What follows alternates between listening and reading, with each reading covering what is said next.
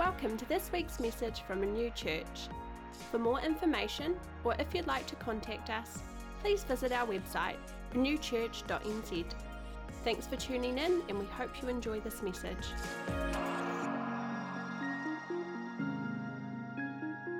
Uh, we are starting, we're calling it Worship February and just focusing on, on worship afresh.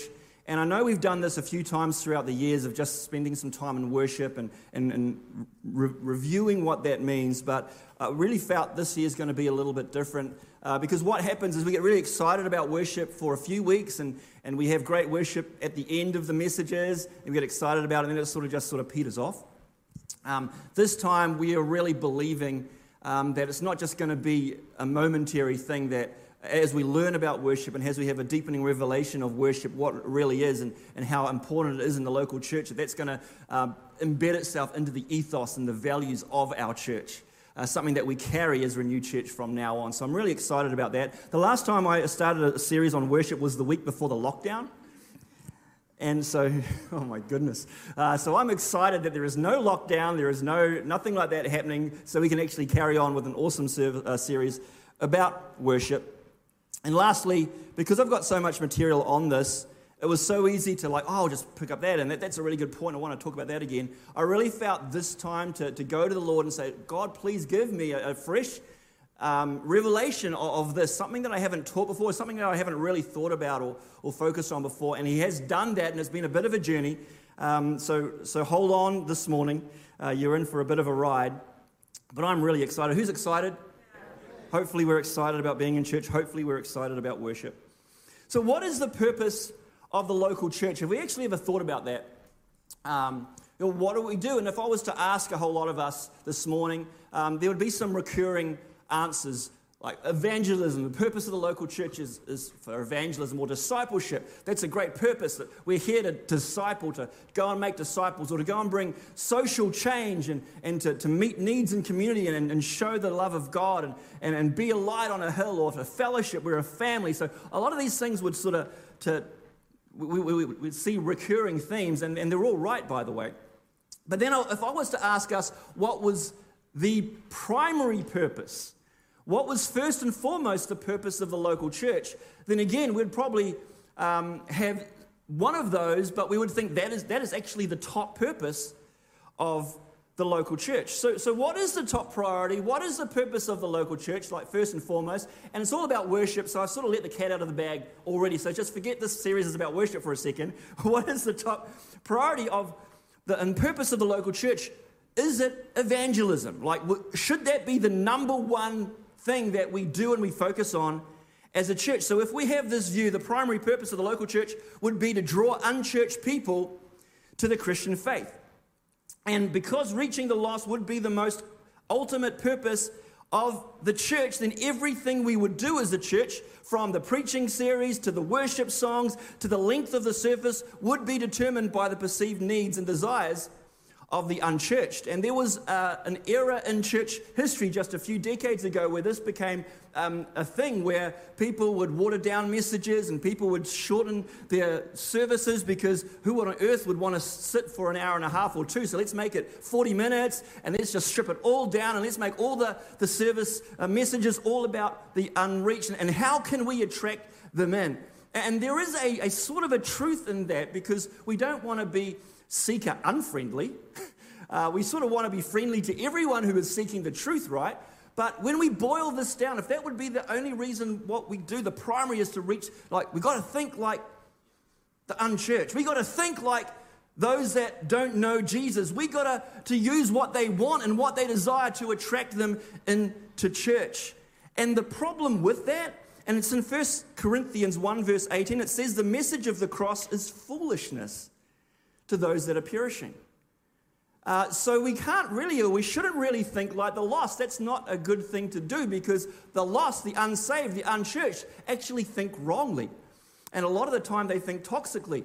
Uh, I'll get back to evangelism, but what if the primary reason for the church would be discipleship? So, as a bit of a kickback for the seeker sensitive, era, then people sort of swung the other way, and it's like, okay, it's not about meeting the needs of the unchurched anymore. It's about meeting the needs of all the Christians that are already in church. So everything we do now is to, to comfort the Christians and to encourage the Christians and to build the Christians up and, and, to, and to make them uh, impacting the, the world. It's all about those that are already in the church. So we don't look outward anymore, we look inward, and it's all about, so everything we do is all about us and unfortunately, that is really self centered and it makes the church very inward focused.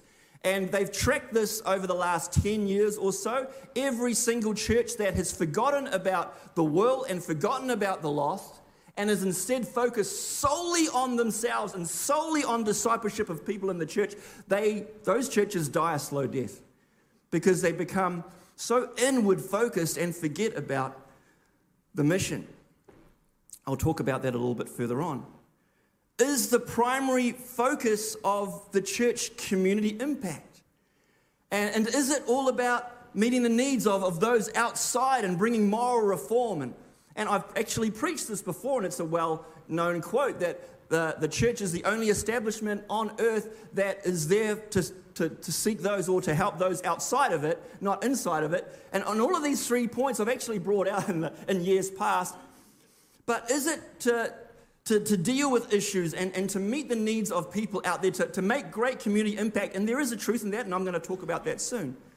But the, the, the pitfall with this, if we make this a priority, we, we, the church will meet needs in the community, but they will forget that it's souls that are saved. It's not just about meeting needs. And, and then we get caught up in activism and social reform. And instead of gathering around the cross of Jesus, the church then gathers around an issue and forgets the point altogether. And again, like there are churches that have tracked down this way and they just become really, really sad and they die a slow death. It's important, but should it be the most important? Yes, the local church's purpose is most definitely to evangelize. Like I, I was, so I got to be careful here because everyone's saying, "Well, Symon, you're not for evangelism anymore, and you're not for discipleship, and what, what on earth is church for?" Yes, the local church's purpose is most definitely to evangelize. Mark 16 15, it's very clear. Go into all the world and preach the good news to everyone. That is definitely a major purpose of why we gather together of, of the local church, but evangelism should not be the top purpose or priority of the local church.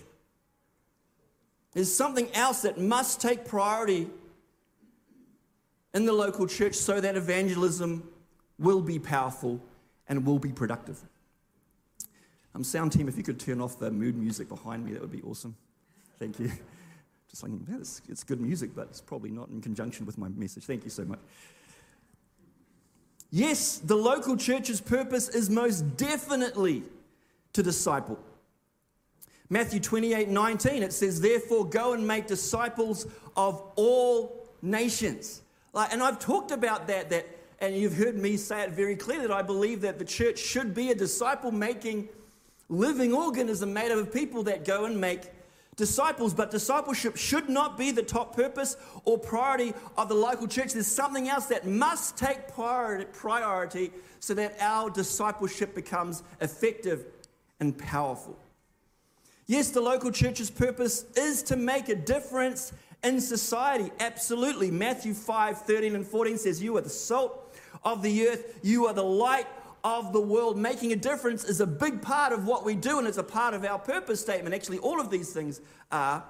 But making a difference should not be the top purpose and priority of our church. There's something else that must take priority so that our social impact and reaching and, and blessing and making a difference in the community becomes powerful and effective. So, what is the top priority and purpose of the local church? What is it? And, and started to think something like evangelism and discipleship and community and even fellowship. They are all so important and they are all a part of what we do, but all of those things, they are man focused. They are human centric. They are focusing on us. And there is actually someone else we need to focus on. And it's not us. It's in Mark 12, verse 30 to 31. It says, and you shall love the Lord your God with all your heart and with all your soul and with all your mind and with all your strength. The second is this you shall love your neighbor as yourself. There is no other commandment greater than these. Jesus was questioned, What is the greatest commandment? And the, and the, teachers of religious law were thinking, Well, what are the Ten Commandments? He actually didn't use any of those. He came up with sort of a new one that encompassed all the law and the prophets. It's called the greatest commandment. You shall love the Lord your God with all your heart, all your soul, all your mind, all your strength. The second is this you shall love your neighbor as yourself. There is no other commandment greater than these. We understand the second part, and I would suggest to you that evangelism and community and fellowship and all of those things, what's the other one that I forgot? Discipleship, are all a part of that second half of the great commandment, and they are all a priority, a priority of what we do in local church, but we've got to understand the first part of that verse. You shall love the Lord your God with all your heart, all your soul, all your mind, and with all your strength. Giving worship to God first comes first. And I think sometimes, well, I definitely have neglected to understand or think about that. The worship of God and glorifying Him is the primary reason for the local church. Mark Dever, and he's been quoted, this is like all over the place when you start looking at the subject. It says, The proper ends for a local congregation's life and actions are the worship of God, the edification of the church, and the evangelization of the world. Understand that order. The worship of God, the edification of the church, and the evangelism of the world the worship of God, the exaltation, like glorifying Him, coming together. It's, it's the top priority. All of those other ones are major priorities, but we've got to understand, we've got to get this order right. Give God worship and glory and honor first. That's why we've been created. The Bible makes it abundantly clear from Genesis right through to Revelation. That is why we were created as people and I believe the local church carries this on, is to worship God and to glorify Him. Um, in church history, there's something called the Westminster Catechism, and it, it succinctly says man's chief end is to glorify God and enjoy Him forever. This is what we were called to do. This is what we were created for because that connection that comes when we worship God and we surrender to Him and we glorify Him and we put Him first, despite what's going on in our life, we put Him first. That brings a power that makes every other priority of the church powerful. First and foremost, it is glorifying God, it is worshiping Him with all of our lives because we are the priesthood of all believers. I want to talk about that. It's not something that we sort of think about much, the priesthood of believers or all believers. What does that mean? Back in medieval Christianity, there was a bit of a dark time. And there was a lot of control and a lot of toxicity, and to be honest, a lot of sin in, in the established church at the time. And there was something, I'm not sure where it came from, but they believed that there were certain people, mostly leaders, that they were closer to God. And so people could only get saved or only find salvation through other people. You had to be a bishop or a priest. So you could only get saved through them. They were closer to God. They could only do some certain things. It was only them that could read the Bible. It was only them that got the revelation of truth. It was only them. And then there was a whole lot of plebs down the hierarchy line and you really couldn't get to God at all. You had to go through one of the bishops, and understandably, there was a lot of control there. And then the Protestant Reformation came along, and a part of the Protestant Revelation, uh, sorry, the Protestant Reformation um, was that everyone had access to God. There was only one person between God and man. That was the man, Jesus Christ. And he dearly, belovedly wanted us to come in and have a relationship with him. We could all read the Bible. We could all understand. We could all pray. We could all find salvation in Jesus, and a part of that was the priesthood of all believers. And I just want to share that because I'm going to talk about worship now, how worship in the New Testament has its anchor in the Old Testament. 1 Peter 2, verse 9 says, But you are a chosen race, or a, a chosen people, a royal priesthood, a holy nation, a people for his own possession that you may proclaim the excellencies of him who called you out of darkness into his marvelous light. It's talking about Jesus. So we're a chosen race, royal priesthood, holy nation, a people of God, his own possession. Why? So that we could worship him, so that we could give him the glory, that we could give him the honor and reverence that's, that's due him. But it's really interesting a royal priesthood. The, the, the early church, they never had the New Testament letters like we had them that came along um, a little bit. They, they were dispersed among the early church. But whenever they heard things like that, their Bible that they knew well was the Old Testament. So whenever, as soon as they heard, you are a, a royal priesthood, they went back to Moses' time where there were actually priests. And how did they, what did they do? What were the priests' um, position description, they were there to worship God, to, to offer sacrifices to God on behalf of the people. Um, and, and so, straight away, when the early church heard these words or read these words, you are a royal priesthood, they would have gone straight back and understood the anchor in the Old Testament was all about priests. So, remember that for a second. We're, we're a different kind of priests now, but as New Testament believers, God looks at us today and He looks at all of us and He says, You are a priest.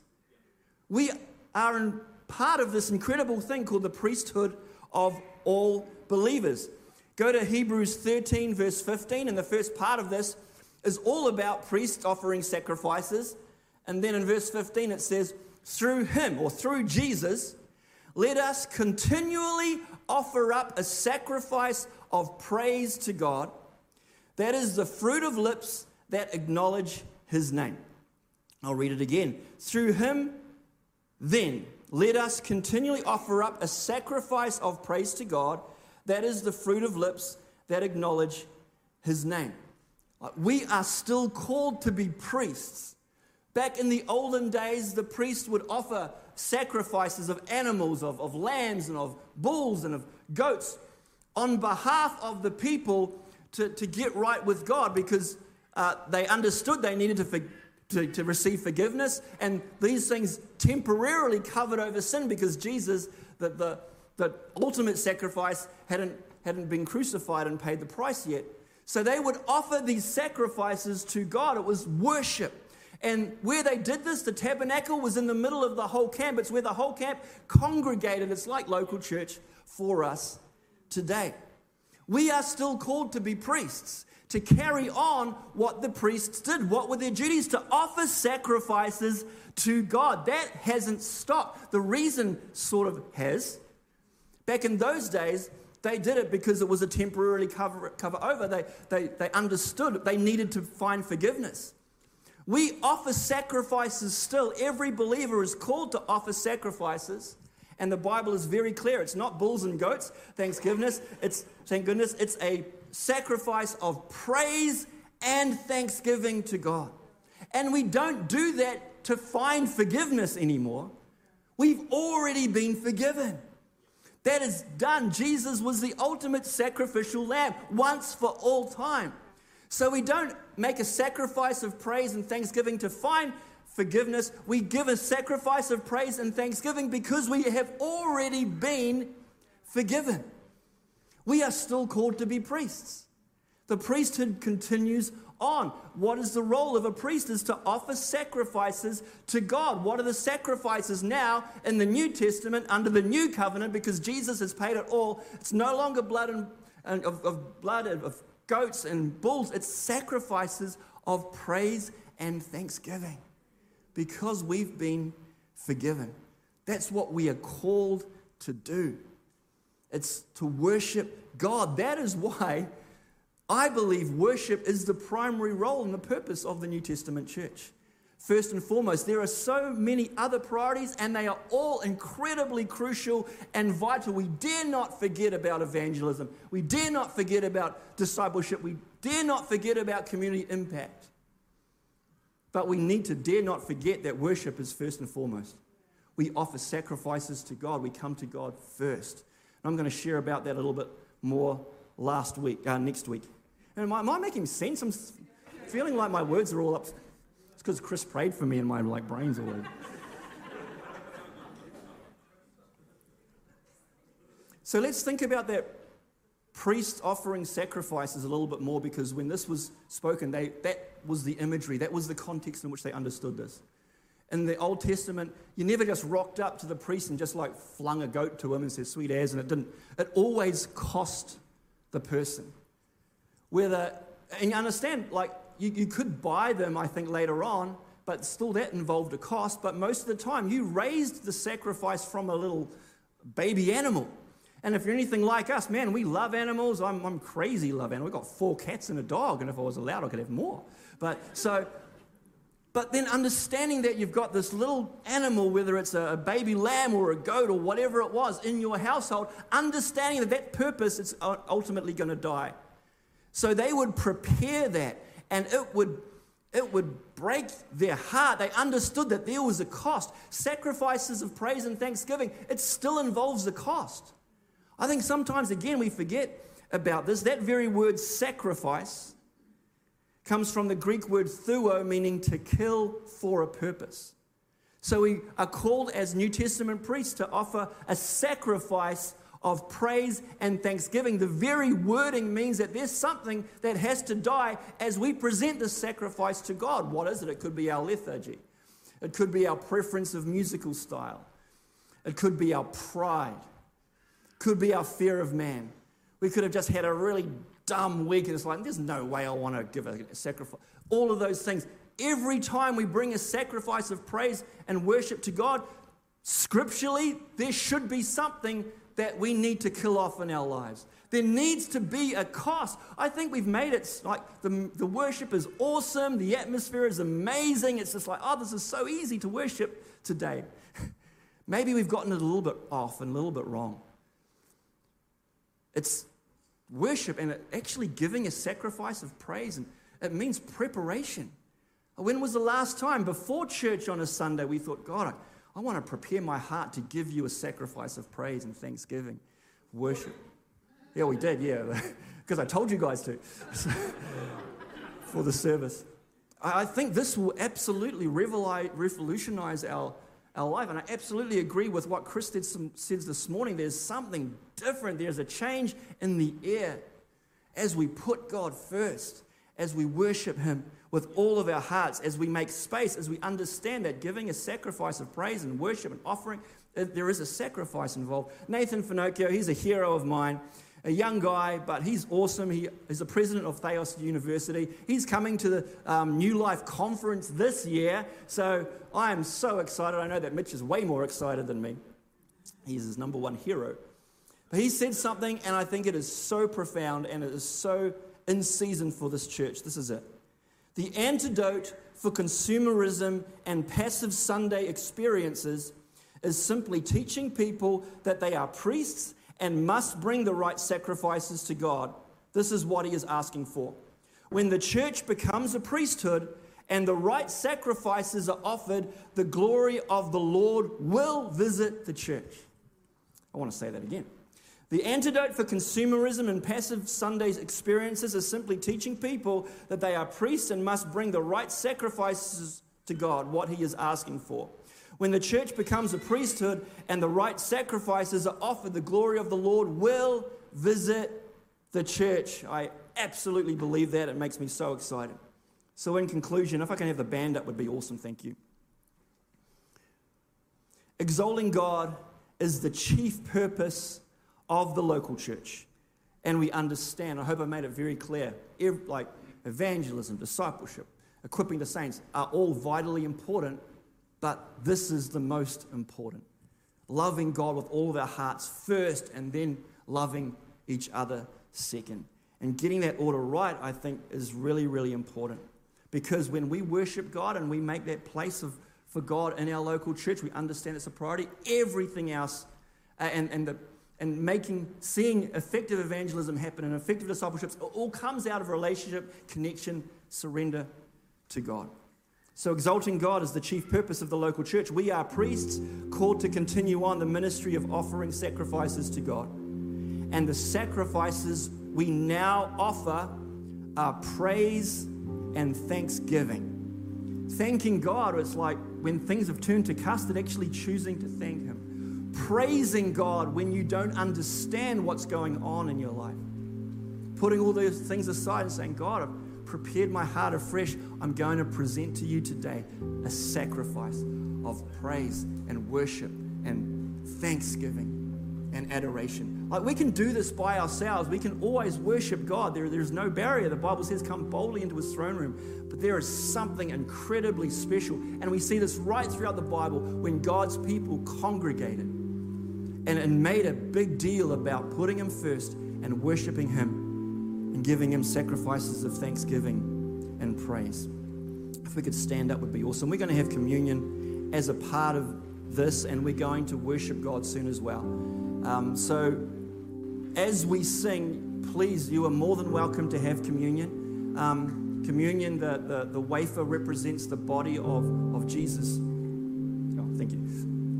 Broken for us. And, and the grape juice symbolizes Jesus' blood that washes away all sin. And when Jesus did this with his disciples, he said, Do this in remembrance of me. That word remembrance means deliberate recalling. And so often in our busy life, we, we neglect Jesus. He's there, but we sort of forget. Uh, and, and we just go about our life. We even go about our ministry. But why Jesus told us to do this regularly was that we recall, we purposely, deliberately remember Him and the power of the cross. That our sins have been washed away, that the blood of Jesus Christ, God's Son, washes away, cleanses us from all unrighteousness and that he was broken. His body was mangled on the cross so that our brokenness could be healed and made forgiven. So, as we sing soon, that's what we're going to do, and feel free to have communion during that time, just between you and the Lord. I just want to finish with this Matthew 14 32. This is when Peter and uh, had, had walked out on water, Jesus was walking on the water, and they'd come back into the boat. And this is the first time we actually read that the disciples worship Jesus. It says, And when they got into the boat, the wind ceased, and those in the boat worshipped him, saying, Truly, you are the Son of God. And I find that amazing because you would naturally think, well, the disciples worshiped Jesus all the way through. It wasn't until this time that they truly worshiped him. It's the first mention of it in uh, the Bible, and the disciples had been hanging out with Jesus, they had been watching Jesus, they'd been talking with Jesus, they had a relationship with Jesus. Um, they even did what Jesus was asking them in ministry, but this was the first time they actually worshiped Jesus. And I thought, could that be the same today? As, as New Testament believers in Jesus in 2024 now, like we know all about Jesus and we hang out with him, but actually surrendering our whole entire lives and maybe even doing this afresh and actually bowing down and worshiping Jesus as the Lord, as our Savior, as the number one thing in our life, and giving Him a sacrifice of praise and worship, but also giving Him a sacrifice of our lives as a living sacrifice. So we're going to continue on. We're going to worship. We're going to sing a song that's all about worshiping Jesus. And I really encourage you guys to do that, to give, really give Jesus a sacrifice of thanksgiving this morning and understand that you are priests and, and may this be ingrained in our life from now on. But also during this time, a fresh surrender of Jesus. If you've never given your life to Jesus, it's simply saying, Jesus, I, I want to give my life to you. Please forgive me. Please come into my life. And, and we can talk about that later. Don't leave. If that's you, if you're wanting to do that, we want to have a chat with you. But for the rest of us, we're going to worship the Lord. You can worship along. The, the altar is open if you want to come and if you want to kneel as a, just a real symbolic representation of a fresh start. If you just want to come and stand, if you want to come and take communion, if you want to go to the, down to the back and just spend time with the Lord, please do so as well. But right now, we are truly, as a church body, going to give Jesus a sacrifice of praise a, th- a sacrifice of thanksgiving. So, Father, I just want to thank you for that incredible, incredible truth that, again, there are no intermediaries between us and you and having a super close relationship, except for one man, the man Jesus Christ. And He's welcoming us this morning. Lord, as we put aside lethargy and tiredness and stress and confusion, if we, as we push off unbelief in our lives, pride, and as we prepare our hearts to give you a sacrifice of thanksgiving, a sacrifice of praise, a sacrifice of worship, Lord, come and visit and do incredible things in this, in this body. We don't, we don't worship to get, but I want to thank you, Lord, that you are such a generous God. When you see our hearts have surrendered to you, you always come in and you always fill and you always do something new and exciting. So may it be so now in the next few minutes, God, in this sanctuary, as your people, as your priests come and give you sacrifices of thanksgiving and praise. Have your way, Holy Spirit, in every person's heart and life. In Jesus' name, amen.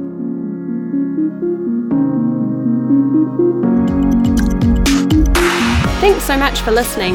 We hope it was an encouragement to you. To contact us or to find out what's happening at our church, please check out our website renewchurch.nz